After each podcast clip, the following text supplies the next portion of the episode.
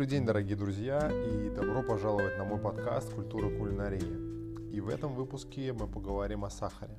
Я вам расскажу, что это такое, где он содержится, историю сахара, производство, а, виды сахара, использование, его свойства, а также стадии варки, их на секундочку 11 стадий, и их формовка. Что ж, э, бытовое название, оно чуть немножко изменяется. Э, звучит оно как сахароза. Это вещества сладкого вкуса, которые образуются при фотосинтезе, а в листьях многих растений накапливаются в их, в их тканях. И сахароза, в частности, содержится в канадском а, клене, в африканской пальме, сарго, винограде, а, свекла, свекле. Да. Большую часть сахара добывают из э, свеклы и уже в дальнейшем из сахарного тростника. И получаю, да, как я сказал, главным образом его сахарного тростника в, в, в, в регионах тропическим климатом э, и сахарной свеклы в регионах с умеренным климатом. Э, поэтому и сахарозу также называют тростниковым или свекольным сахаром. Что ж, э, сахароза на самом деле это простой углевод. Э, например, э, крахмал относится, например, наоборот, к сложному углеводу, который таким образом, э, таким вкусом и не обладает. Во множественном числе сахарами называют простые углеводы. Глюкозу, получаемую из кукурузы, фруктозу, получаемую из фруктов, и галактозу, выделяемую из лактозы как раз. Вот, э, историю сахара, да, и я могу сказать, что за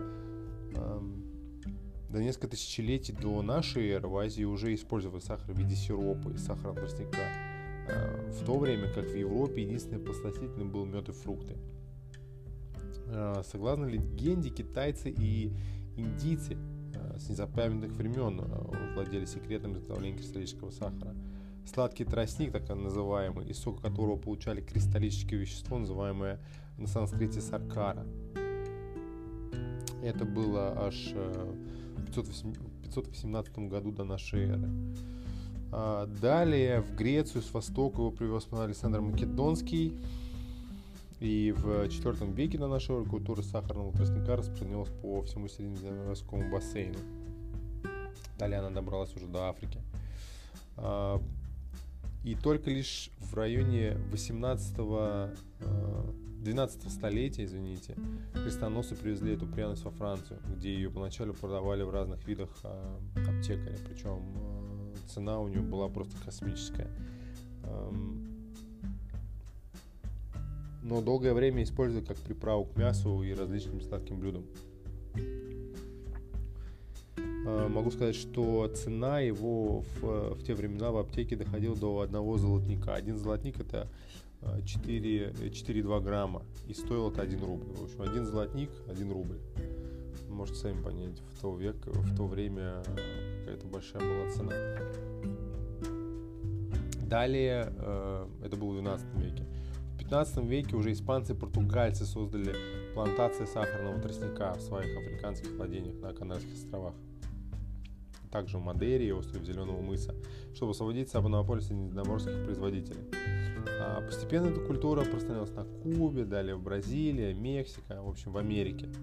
А далее в индийском, в, на Индийских островах, а, Индонезии и, наконец, дошла до Филиппин Океании. Также Антильский архипелаг получил название Сахарный остров. Именно оттуда сырье поступало в европейские порты на сахарорафинадные заводы. И, конечно, не секрет, что так как его производство было очень э, скрупулезным и соответственно, начали и делать и заводы по переработке сахарного тростника рядом с э, плантациями. В России могу сказать, что только в 16 веке сахар впервые появился на царском столе. Долгое время э, был лакомством, доступным лишь э, высшей знати, ну, как и многие продукты, которые в, в, в первый раз появлялись в тех или иных странах. В общем, э, э, тростниковый сахар, его еще называли колониальный сахар, был очень дорог и для простого народа абсолютно недоступен. Какое-то время его продавали в аптеках как э, лекарственное средство, но по весьма высокой цене, как я уже сказал. В самом начале 18 века по инициативе Петра I предпринимались меры к организации собственного сахарного производства из зарубежного сырья. Так, 14 марта 1718 года Петр I издал указ, в котором предписал московскому купцу Павлу Вестову в Москве сахарный завод за, э, заводить своим каштом, э, то есть своими средствами. И в ту компанию призывать ему, э, кого захочет, и что дать ему мануфактурные коллеги привилегии на 10 лет. И для одной фабрики вывозить ему из-за моря сахар-сырец, сырец-сырье. И в Москве стал варить головной сахар продавать свободно. В общем, это был первый законодательный акт сахарного производства в России. Павел Вестов предпочитал строить завод не в Москве, а в Петербурге, потому что это было проще для логистики доставлять кораблями э, сахар. Сырье, сахар было дешевле в, Морско, в Петербург, чем сухопутную Москву. Ну и, в общем, в 1720 году, в 1720 году, через два года после издания указа, Э, постройка завода была закончена, и с 14 июня 30 года завод начал вырабатывать сахар-рафинат из, из колониального тростникового сырья. И тому времени объем годового производства в первый год составлял около 600 пудов. И работает на этом предприятии всего два мастера, 4 подмастера и 8 наемных работников. В 1923 году э, Павел Востов завершил строительство сахарорафинадного завода в Москве и Калуге. Далее, в 17 веке, в 17 столетии э, мода на кофе, чай и шоколад привела к значительному увеличению потребления сахара. И первый французский сахарорафинадный завод был построен в Бордо в 1633 году. Позже возникли предприятия в Руане, Нанте, Рошеле и Марселе. Однако все они по-прежнему использовали сахарный тростник в основном с Антильского архипелага. А, свойства сахарной свеклы тогда еще оставались э, неведомыми, хотя уже в 1575 году Оливье де Сер пытался привлечь внимание к высокому содержанию сахара в, в этом корнеплоде, но э, потребовалось очень много лет, чтобы э, более-менее найти правильную формулу так сказать, вытяжки сахара из свеклы. Это потребовалось очень много лет, в районе 200 лет, потому что только в 1747 году, спустя там 150 лет, даже больше, чем 150 лет, там 180 примерно, а, немецкий химик э, Андреас Марграф удалось извлечь сахар из сахарной свеклы и сделать его твердым. 40 а, лет позже, после этого, Маргарет предложил его ученик. И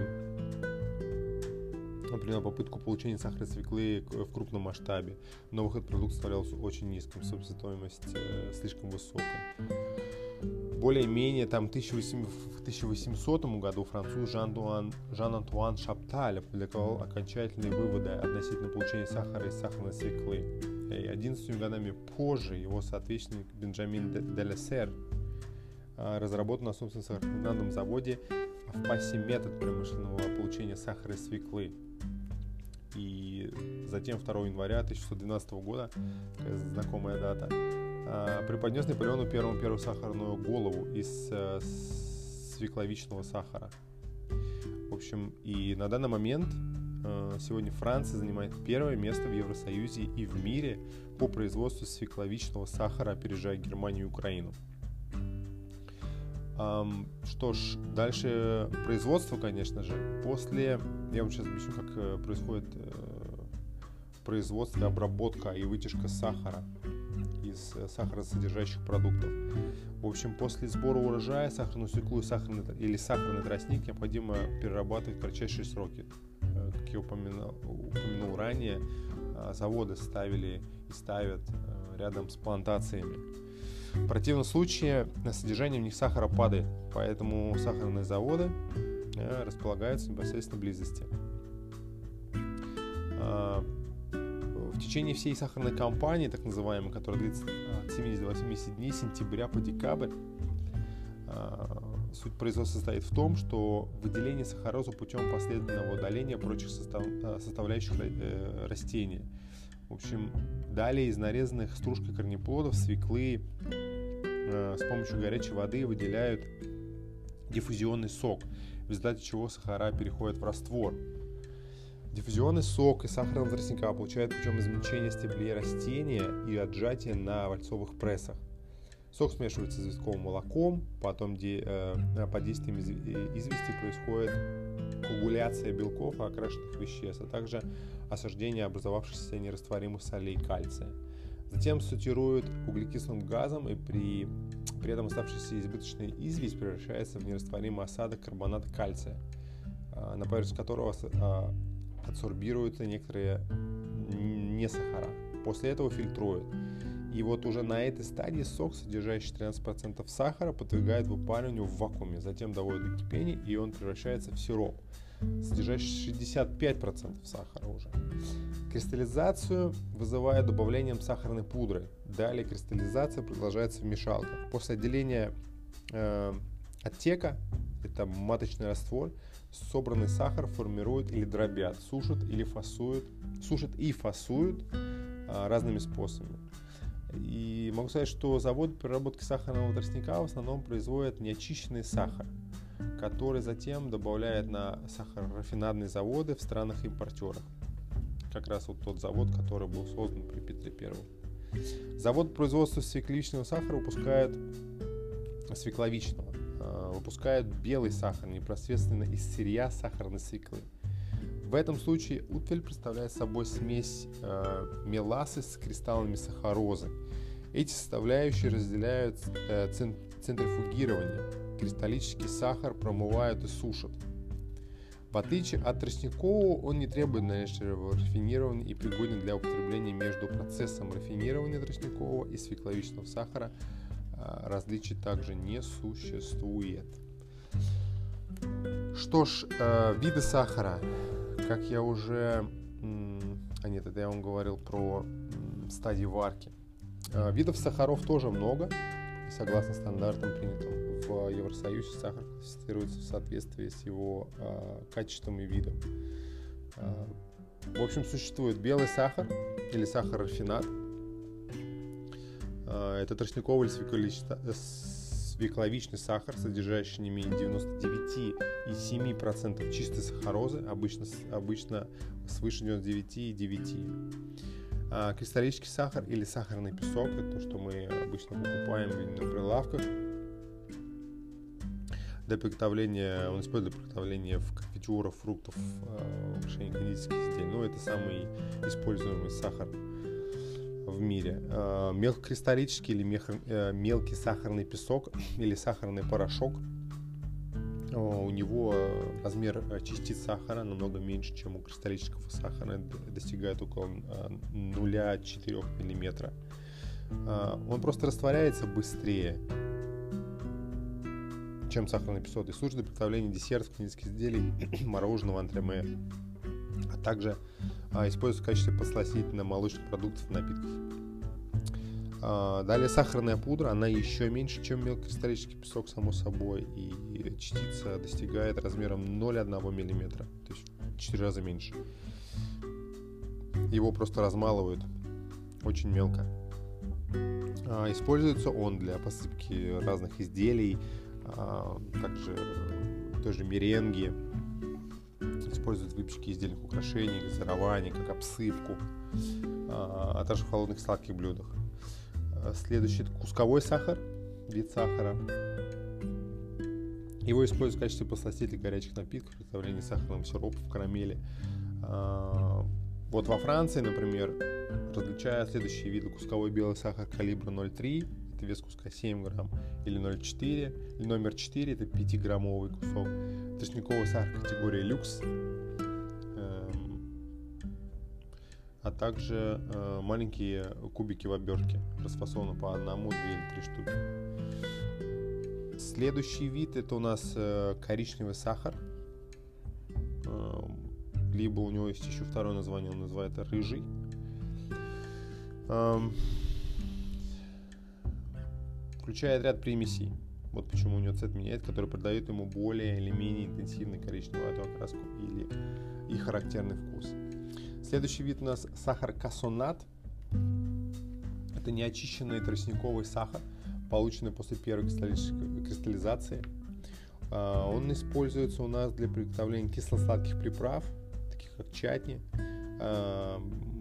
а, разных национальных канадских блюд. Э, в канадском деле сахар кассанат придает особый аромат различным гато, бриош, тесто, пудингам, а, э, карамелизованной корочки, крем-брюле или крем по-каталонски. Следующий вид у нас это виржуаз французское название. Это тип рассыпчатого мягкого, светлого и темного коричневого тростникового или свек, свекловичного сахара с выраженным вкусом. Изготовляется из э, затека первой или второй кристаллизации. И используется он в основном во фламандской кухне для приготовления кондитерских изделий. Следующий вид это у нас сахар, а, сахар леденцовый или сахар кандис. Э, белый или коричневый кристаллы полученный путем медленной кристаллизации.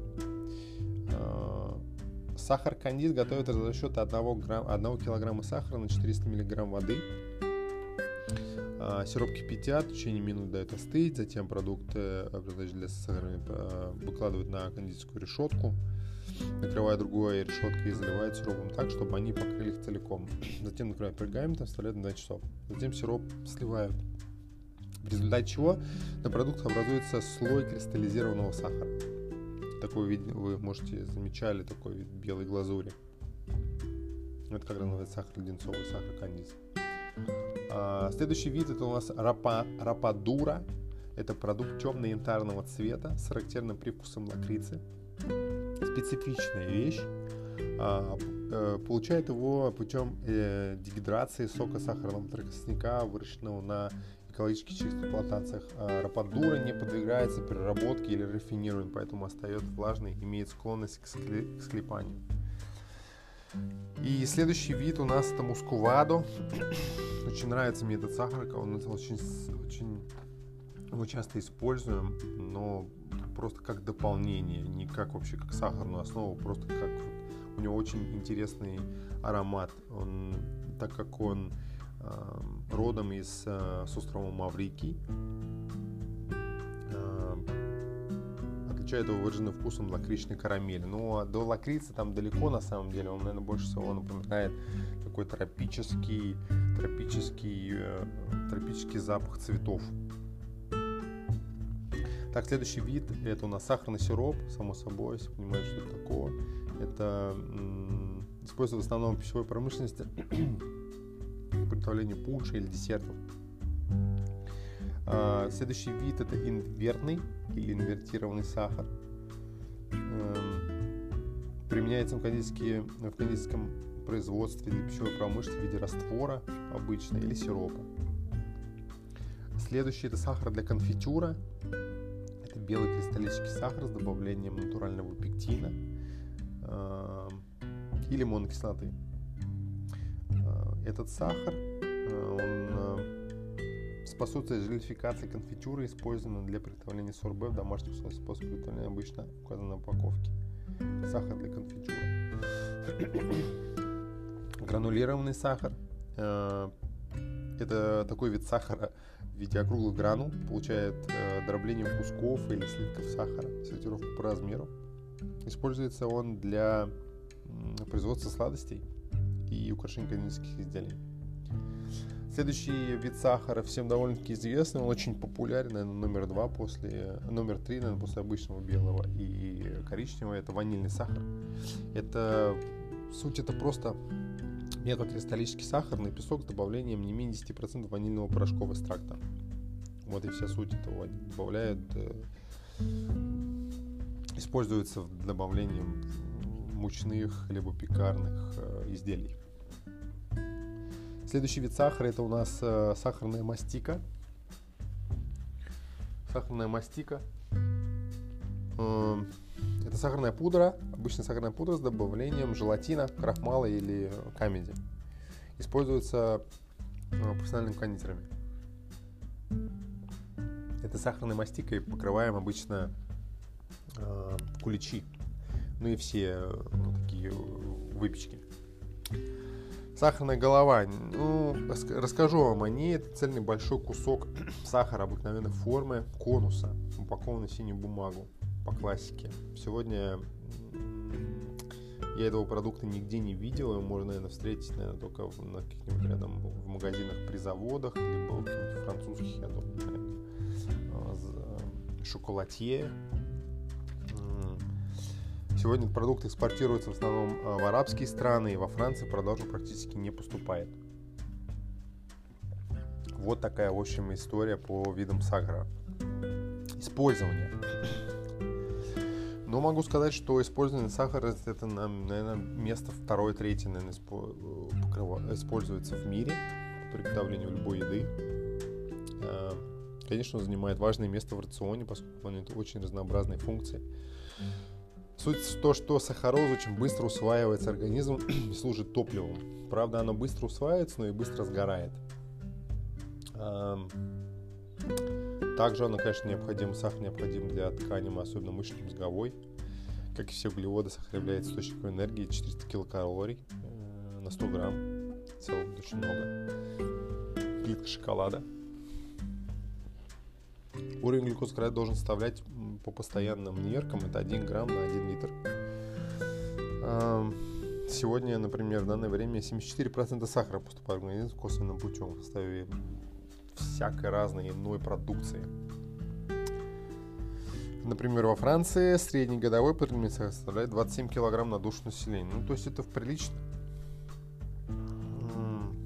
Сахар используется в качестве приправы для многих несладких блюд и э, для баланса. Также, например, сахар, э, подтверждено, сахар помогает э, убрать вот эти вот ярко, пах, ярко пахнущие молекулы, например, в печенке, когда делают паштеты, добавляют сахар, чтобы понизить вот эту вот яркую ноту э, такого печеночного привкуса. Э, для пате тоже он, он, он понижает. Э, также добавляя, конечно, многие горячие и холодные напитки, э, дополняет, подчеркивает, улучшает или смягчает вкус. Так, кофе, шоколад, отвары, бастон, фруктовые соки, газировку, газированная вода даже, чай – а, с той же целью его кладут в различные с молочным продуктом. Для того, чтобы подсластить, для того, чтобы сбалансировать э, изначальный вкус продукта. Э, ну, наконец, сахар один из важнейших ингредиентов кондитерских изделий из э, сладких антремен, в состав теста для сладкой выпечки, тех же самых кремов, э, как, как было я упомянул ранее, он как элемент украшения. И неоспоримо, конечно, что Сласти оказывают и психологическое воздействие. Они на уровне подсознания вызывают положительные эмоции, связанные с воспоминанием детства. Конфеты, как поощрение, пироги в воскресенье или ко дню рождения, рождественские лакомства, шоколад, газировка, шам. Конечно, все, у, у человека, да, это на подсознании, что есть что-то такое сладенькое, знаешь, что-то такое прино. Сладость вызывает э, удовольствие, верно? А также сладости служат символом гостеприимства в доме, верно?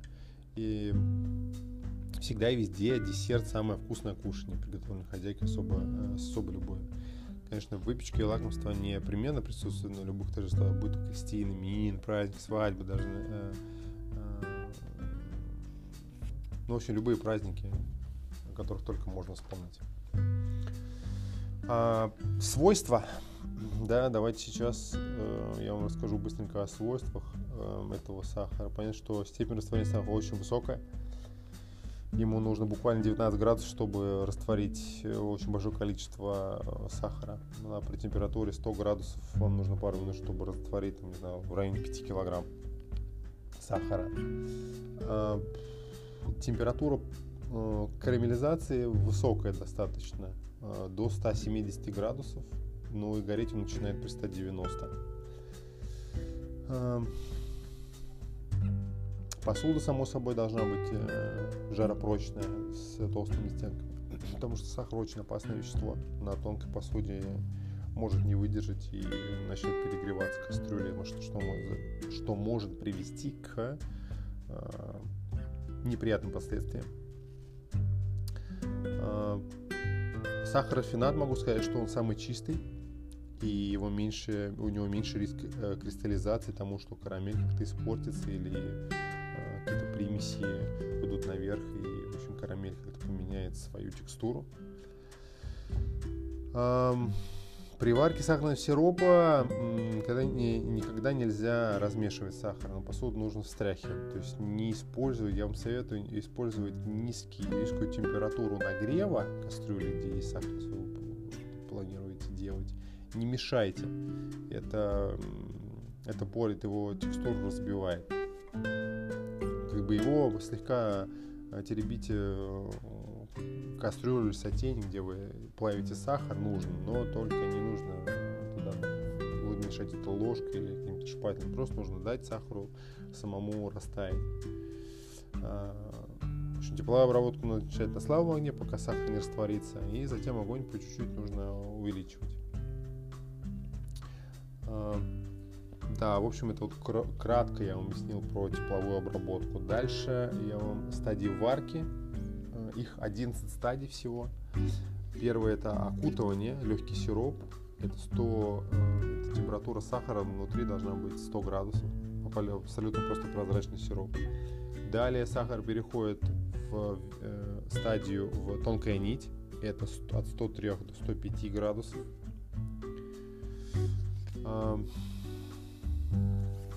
Э, следующее это толстая нить. Это температура сахара 106-110 градусов. Это суть в том, что нити, образующие между пальцем, когда вы берете этот раствор, будет прочнее и толще точно около 5 мм, то есть э, уплотняется. Далее идет маленькая жемчужина, это 111-112. На этой стадии поверхность сиропа покрывается круглыми пузырьками.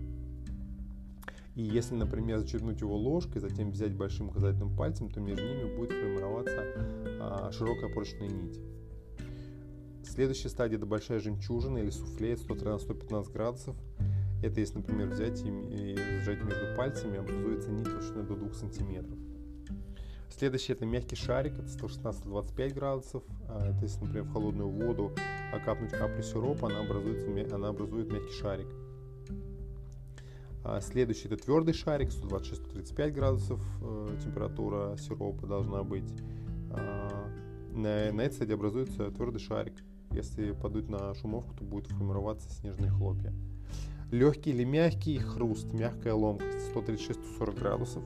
Это капли сиропа в холодной воде мгновенно твердеет, а при раскусывании сразу же раскалывается и прилипает к зубам. Следующая стадия твердый хруст, твердая ломкость 145-155 в этом диапазоне.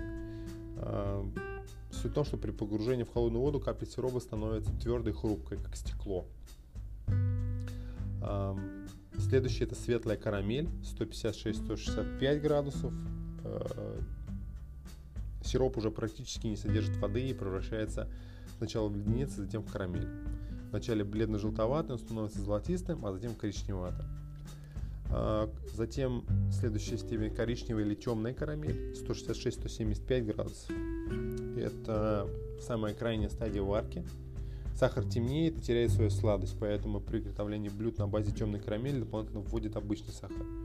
И темную карамель ее еще называют жженой или женкой. Используется в основном для э, подкрашивания соусу, бульона, выпечки кондитерских изделий. И будьте внимательны, что при температуре около 190 градусов сахар начинает гореть и дымиться. А, расскажу также про быстренько вам про формовку карамельной массы. Это уже, так сказать, декоративная часть, то, что можно делать из этой разной карамели. Карамельную массу, используемую в кондитерском деле, можно формировать различные способами. Например, карамельная нить. Сахарный сироп, он должен быть нагрет 155 градусов это когда вы зачерпываете эту, эту карамель и размахивая в разные стороны в очень, с очень быстрой интенсивностью, да, сахар, э, стекая с ложки, начинает, как, э, начинает разлетаться раствор и образуется очень-очень тонкая нить. Потом эта нить собирается в комок и образует, так сказать, такое сахарное гнездо из э, тонкокарамельной нити. Э, следующее это есть такой вид карамели, называется атласная или тянутая карамель. Также используют ту же самую карамель, температуру 155 градусов. В общем, массу надо выливать на мраморную доску, смазывать растительным маслом, охлаждать при температуре до 70 градусов примерно. И затем массу растягивают руками или складывают двое. Эту операцию повторяют до тех пор, пока карамель масса не станет светлой и не придет атласного, атласный блеск. Э, если масса перетянулась, конечно, она становится матовой и засахаривается. Это тоже нужно иметь э, определенную технику. Следующий, следующий вид формовки карамели – это летая карамель. Суть в том, что здесь сироп варят достаточно легкий хруст, окрашивают и заливают различные формы. Э, следующий – это пластичная карамель. Эту карамельную массу вымешивают, в результате чего она теряет прозрачность. В эту массу можно формовать цветы и другие украшения. Больше подходит для декораторов. Следующий вид – это формовки, это сахарная пемза. Здесь сахарный сироп нагревает до 125 градусов и затем вводят королевскую глазурь и быстро размешивают. И этой массой делают э, постаменты, имитирующие архитектурные сооружения. И следующее это у нас выдувная карамель, как раз ту, из которой делают разные там яблоки, груши и вводят какие-то потом э, в эту, в эту надувную карамель какие-то разные крема. Это сироп, сахарный сироп при температуре 145-150 градусов, которые выдувают как стекло. Не умел кондить, конечно, может создавать карамель разные фигуры. Из пластичной карамели раскатанные тонкие пластины можно изготавливать цветы, вырезать фигурки. Из нераскатанной пластичной карамели формируют различные фигурки. Иногда карамельную массу увлажняют, придавая желаемую форму и в сушильной печи. Из карамельных нитей делают всевозможные ажурные украшения и разные жгуты, косички, из которых даже корзиночки. Бывает э, очень много на самом деле э, видов сахара, которые я уже сказал ранее. И да. В общем, э, вот такая вот история про сахар. Я использую его на самом деле тоже много, но в основном, конечно, использую пару видов. Базового это сахарная пудра и сахарный обычный песок. Также я хочу упомянуть, что есть э, используемые э, сахарная пудра повышенной жирности. Это та сахарная пудра, которая не тает. Нет, она на самом деле тает, но она не тает э, на, например, на каких-то горячих выпечках, на горячих продуктах. Ее используют, например, когда подают любые кондитерские изделия в горячем виде, например, яблочный пирог или какие-то штруделя разогретые, посыпают этим, этим, этой сахарной пудрой повышенной влажности, посыпают, и она не тает. Она имеет тоже сладкую, сладкий, сладкий вкус, как и, обычно, да, как и обычная, в принципе, сахарная пудра. И Напоследок хочу вам сказать, что особо не увлекайтесь сахаром и помните только одном, что э, сахар, как и любой, э, любой, люб, любая другая специя, она помогает подчеркнуть изначальный продукт и сделать его более нежным и выделить его настоящий вкус. Спасибо вам за внимание и до новых встреч. Всего самого хорошего.